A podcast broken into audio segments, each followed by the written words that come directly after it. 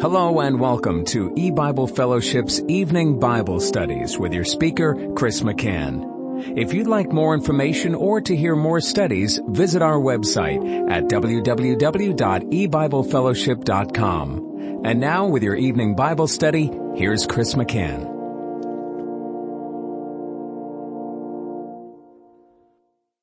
Good evening and welcome to E-Bible Fellowship's Bible study in the book of Genesis. Tonight is study number 18 of Genesis chapter 8. We're going to be reading verses 11 and 12. And the dove came in to him in the evening, and lo, in her mouth was an olive leaf plucked off. So Noah knew that the waters were abated from off the earth. And he stayed yet other seven days, and sent forth the dove, which returned not again unto him any more. And I'll stop reading there. In our last study, we saw the dove, which we've understood to represent the Holy Spirit, came in to Noah, and in her mouth was an olive leaf plucked off. And we uh, went to a couple of places, couple of scriptures that tied the olive tree to the promised land. And that was fitting. It was in keeping with the spiritual dimension of this passage of the Holy Spirit making preparation, the Holy Spirit looking for the new heavens and new earth for the place of God's eternal dwelling, the place where he will rest the sole of his feet forevermore. And, and so the dove returns and in her mouth was an olive leaf plucked off. And we discussed the fact that the olive leaf, which is an evidence of the promised land, it's a land of oil olive. It's a, it's a land of olive trees and the olive leaf in the dove's mouth is a figure of the mouth of the Holy Spirit and the Holy Spirit will produce evidence through its mouth and of course the mouth of the Holy Spirit is the Word of God, the Bible. So the Holy Spirit will open up the scriptures to reveal truth regarding the coming promised land to the people that have found refuge and safety and deliverance in Christ, which the ark typifies, and the Holy Spirit will return, as it were, to them and show them. Here is an olive leaf, for here is something substantial brought forth from the Word of God to encourage God's elect that it is close at hand. It is very near. There, there will not be judgment forever. Judgment will not be endless without ever an end, but it will come to a close. God's wrath will be satisfied. God's testing of his people will be completed. The tableau of the elect appearing before the judgment throne of Christ will also be completed and then will come the time when the door opens.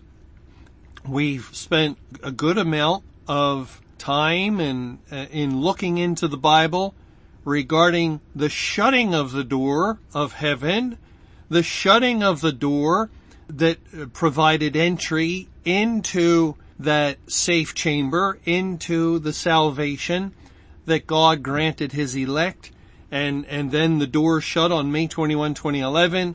And we've been so focused on the shutting of the door, we haven't really spent that much time considering the occasion when the door opens once again.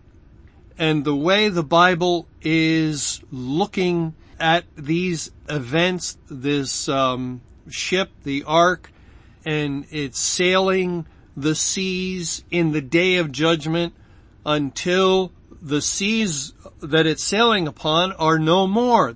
The water goes down and reveals a new earth And then finally, we're getting near the point when the door of the ark will be open and all that are within will come out. They will exit and they will step onto a new earth, a new world, the promised world, the promised land that God has spoken of all throughout the Bible for thousands of years. It will come to pass.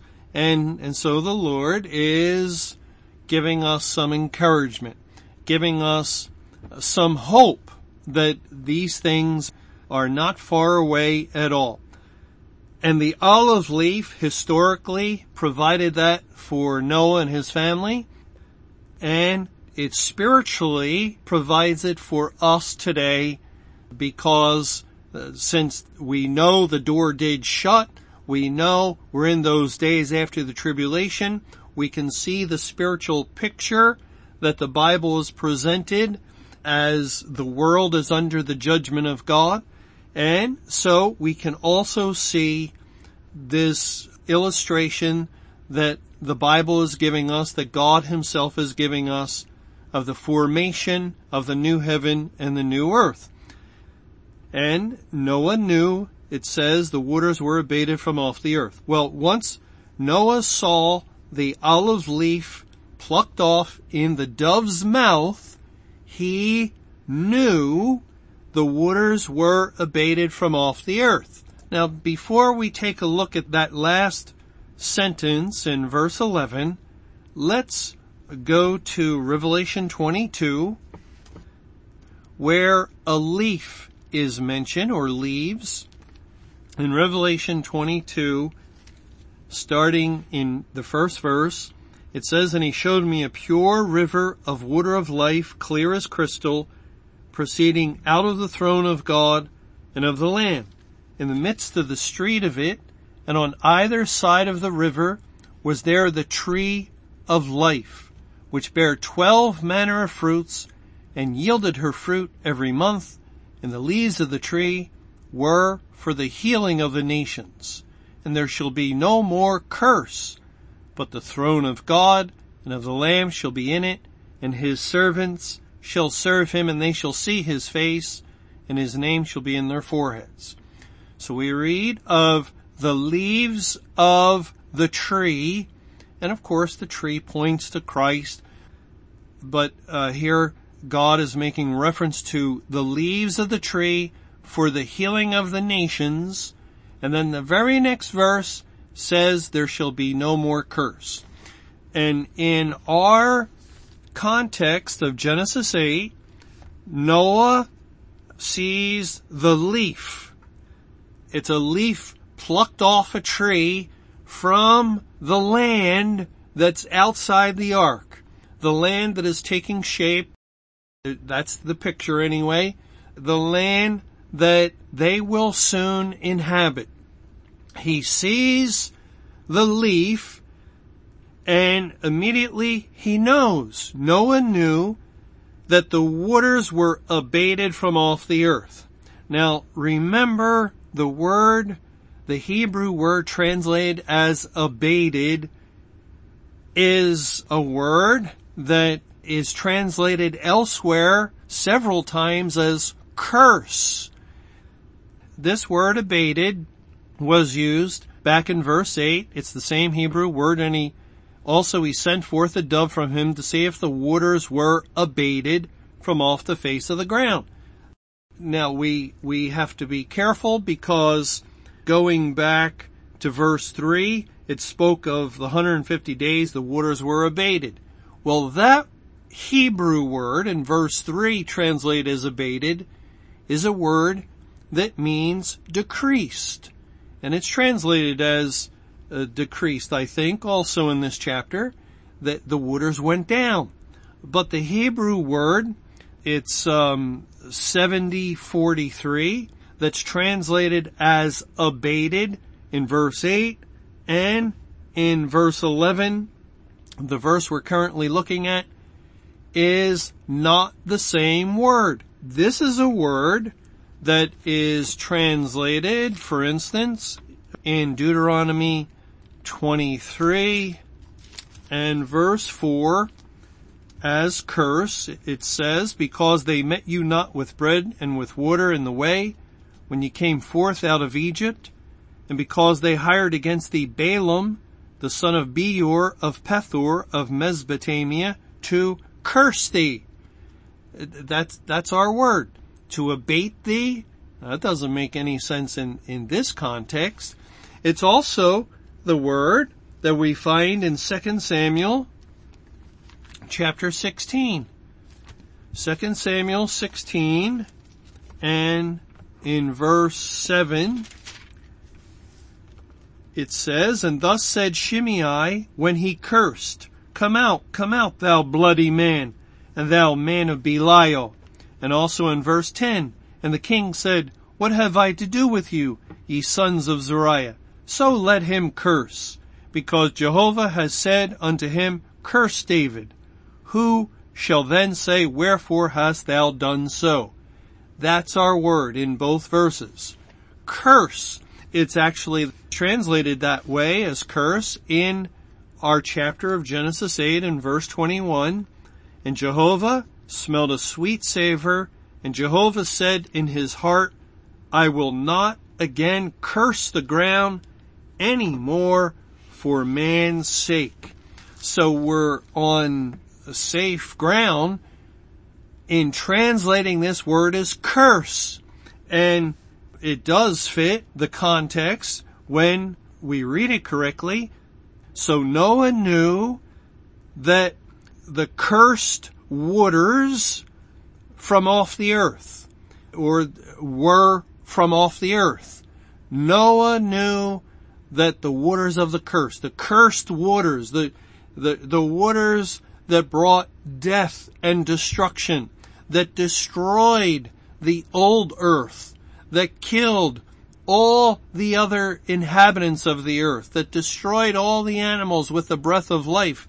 Yes, they were cursed waters. Noah knew that the curse was off the earth. You see how that fits with Revelation 22. The leaf for the healing of the nations is mentioned. And in the next verse, there shall be no more curse.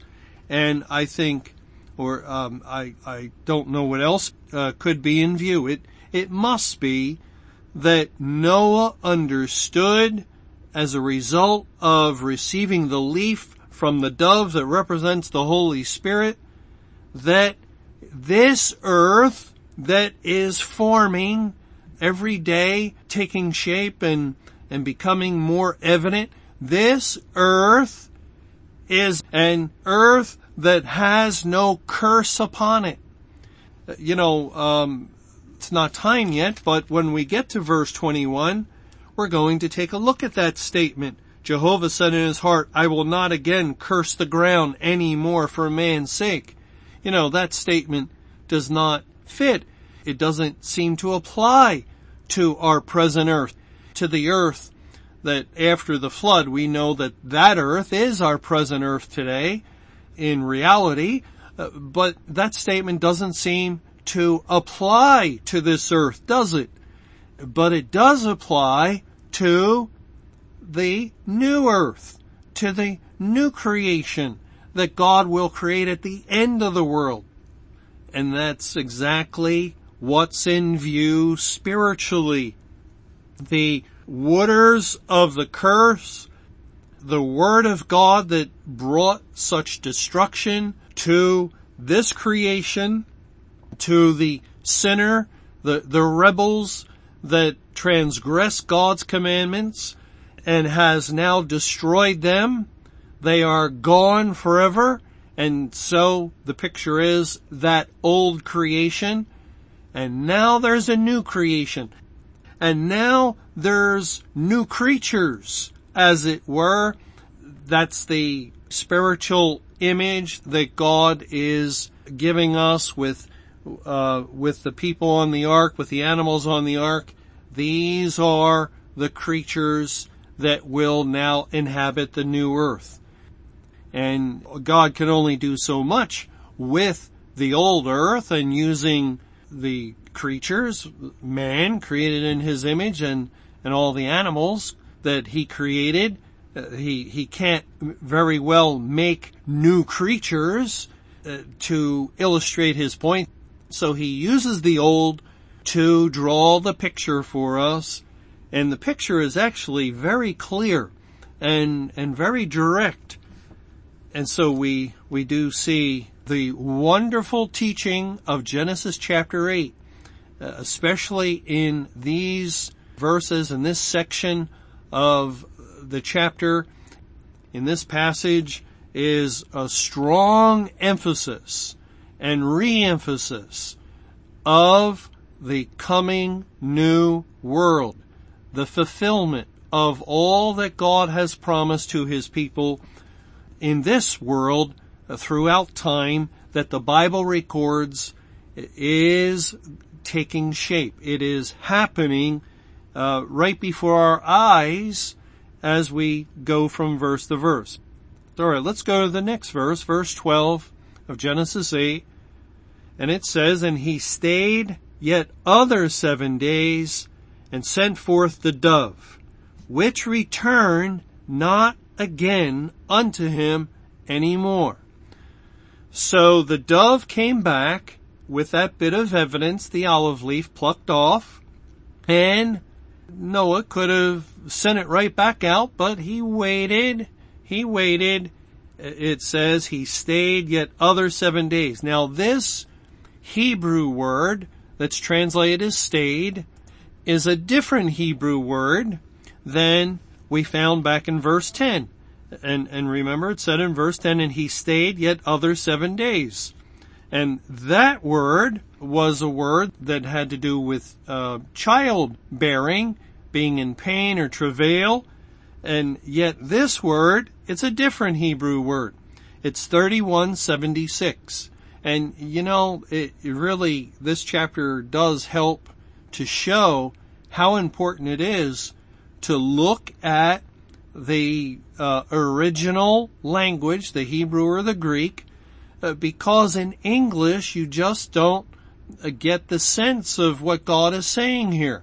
Uh, we saw that with the word abate, and now we can see it with this English word stayed. It's the identical English word, but it's a completely different Hebrew word.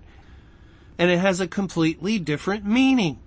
This word 3176 is um, a word that's translated as wait in Job 14, verse 14. It says, If a man die, shall he live again?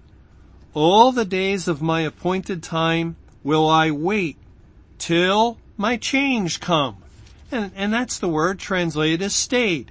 And yeah, we can see uh, the relationship between those words, and he waited yet other seven days. He stayed, and he uh, he he did not send the dove out immediately, not the next day, but he waited another seven day period. And this word, though, uh, is also translated as hope. If we turn to Psalm 119, it's found in Psalm 119 several times. Verse 49, remember the word unto thy servant upon which thou hast caused me to hope. In verse 74, they that fear thee will be glad when they see me because I have hoped in thy word. In verse 81, my soul fainteth for thy salvation, but I hope in thy word. 114, it says, Thou art my hiding place and my shield. I hope in thy word. And 147, I prevented the dawning of the morning and cried, I hoped in thy word. Or uh, it's the same word and there's many other verses we can go to. I'm just going to go to uh, a couple more in the Old Testament. Psalm 42 verse 5, why art thou cast down, O my soul? And why art thou disquieted in me? Hope thou in God, for I shall yet praise him for the help of his countenance. Psalm 43 verse 5 repeats it. Why art thou cast down, O my soul? And why art thou disquieted within me? Hope in God, for I shall yet praise him who is the health of my countenance and my God. So you can see that carrying that definition or that particular translation of this word, hope, back to our verse in Genesis 8. And he hoped yet other seven days. The dove returned with olive leaf in its mouth and this was encouraging and so Noah, Noah began to hope. Oh, uh, can it be are we almost there? Is it almost time to get off this vessel, to disembark, to exit, and to enter into, not only to leave, but to enter into the promised land, the land of olive trees, the land of the kingdom of heaven, the, the land where there will be no wicked, and when they do come out of the ark, all of the evil, all the evil people that populated the earth are gone. They're, they're entering into a world where there are no other evil people. Of course, uh, we know that if all eight souls are not saved, that one of them would be evil, but it's very possible that all eight were saved. And so, uh, if they are all saved, then um, all their sin is forgiven and, and at least for a short time, the eight people that stepped out of the ark and live in the world, they are righteous people. And there would be no human being alive for a short while until children were born. No human being would sin upon them that was offending God because all their sins would have been washed away and paid for. Uh, but we can see they're hoping, they're hoping, their figurehead Noah is hoping that it is soon over. It is soon finished. This awful period of time, this just terribly grievous time where they lost everything they used to know they lost their home, they, they lost their city, they lost their society, they, they lost, uh, what, whatever, um, they had built in the old world. They had given it all up.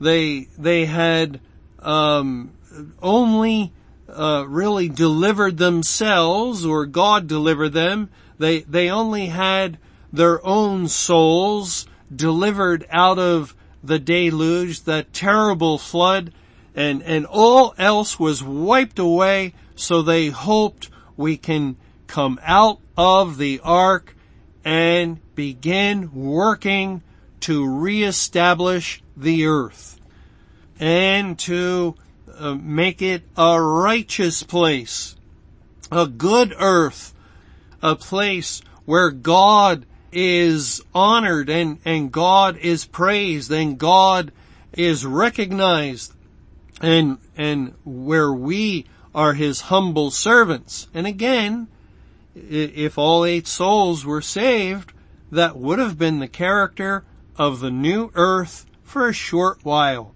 uh, until children would have been born. And we, we know what happens, of course, the, the world um, the unsaved will multiply and, and that won't last. But just for this short little while after coming out of the ark, uh, historically, this is really describing the spiritual situation that will endure and continue forevermore into eternity future once God's elect come out of the uh, refuge that God has provided in the person of the Lord Jesus Christ in His salvation once they have endured to the end and, and satisfied the, the Lord's program for judgment day and they come through the judgment and then are lifted up and exalted into the new heaven and the new earth and there will come a time. There, there absolutely will. This is um, beyond question. This is the Bible's guarantee. This is the promise of God, God that cannot lie, for whom lying is an impossibility. God has declared He will bring His people into that promised land. They will receive it for an everlasting habitation and He will dwell with them and be their God and there will be no more curse, no more death, neither sorrow nor pain. They're all the things, in other words, that are so a part of this cursed creation and of our cursed bodies will no longer be a, a problem. They will no longer be an affliction. They will be removed from us and, and they will be left to the past, the, the past that will never come to mind nor be remembered. It, what awaits the children of God is a glorious future, a future that is indescribable. It is beyond our wildest imagination because we're so used to, to all the sorrows that sin brings. We're used to death. We're used to and accustomed uh, to vanity and to emptiness and, and to, uh, futility and, and to loss and yet God's people can hope.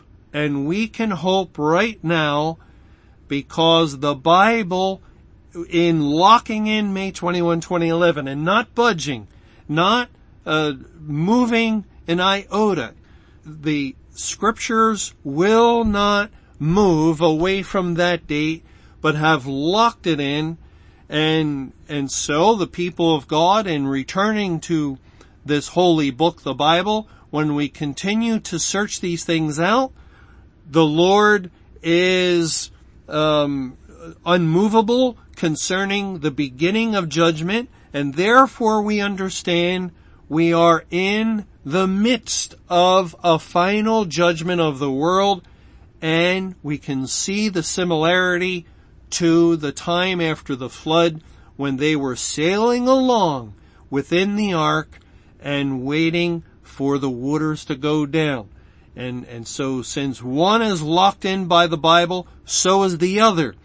And the coming out of the ark is just as certain as the Bible has made certain Judgment Day, May 21, 2011, with an exclamation mark. Also with an exclamation mark will be an eternal future of residing in bliss and happiness with God in a new earth. Thanks for joining us for E-Bible Fellowship's Evening Bible Studies. You can hear these studies Monday through Friday over Paltalk, Skype, E-Bible Fellowship's webcast audio, or over your phone. For more information or to hear other studies, visit www.ebiblefellowship.com. Until our next study, may the Lord's perfect will be done.